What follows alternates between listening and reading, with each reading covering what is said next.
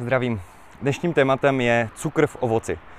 Je šílené, kolik lidí mi píše, jestli mohou, a dokonce i klienti si ptají, jestli mohou jíst ovoce, protože je v něm hodně cukru a třeba v kalorických tabulkách jim vyskočí vysoko cukry nahoru. Prosím vás, uvědomte si, není problém v tom cukru jako takovém, jako v nedostatku vlákniny, zjednodušeně řečeno, jak to popisuje krásně dr. Lane Norton. Jinými slovy, zaměřte se v na to, abyste měli každý den a v každém jídle hodně bílkovin, hodně vlákniny. Když to budete mít, zpomalí se stejně trávení a i ty jednoduché cukry se budou do toho krevního řečiště uvolňovat postupně. Nemluvě o tom, že stejně jakýkoliv sacharid nakonec skončí v krevním řečišti jako glukóza, tedy stejně jako vlastně krevní cukr.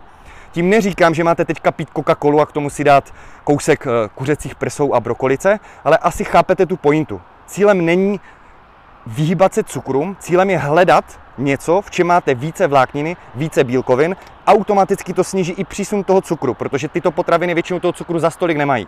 Ale aby se někdo stresoval tím, že si dá hodně cukru z ovoce, to mi přijde fakt šílené. Lidi, ovoce normálně můžete, i když vám ty cukry naskočí. Nemluvě o tom, že pro vás je priorita průměr kalorií, bílkoviny, vláknina, a co se týče poměru such, cukru a e, sacharidů a tuku, tak je to v podstatě jedno a bude to fungovat stejně. Ulehčete si to, buďte efektivní.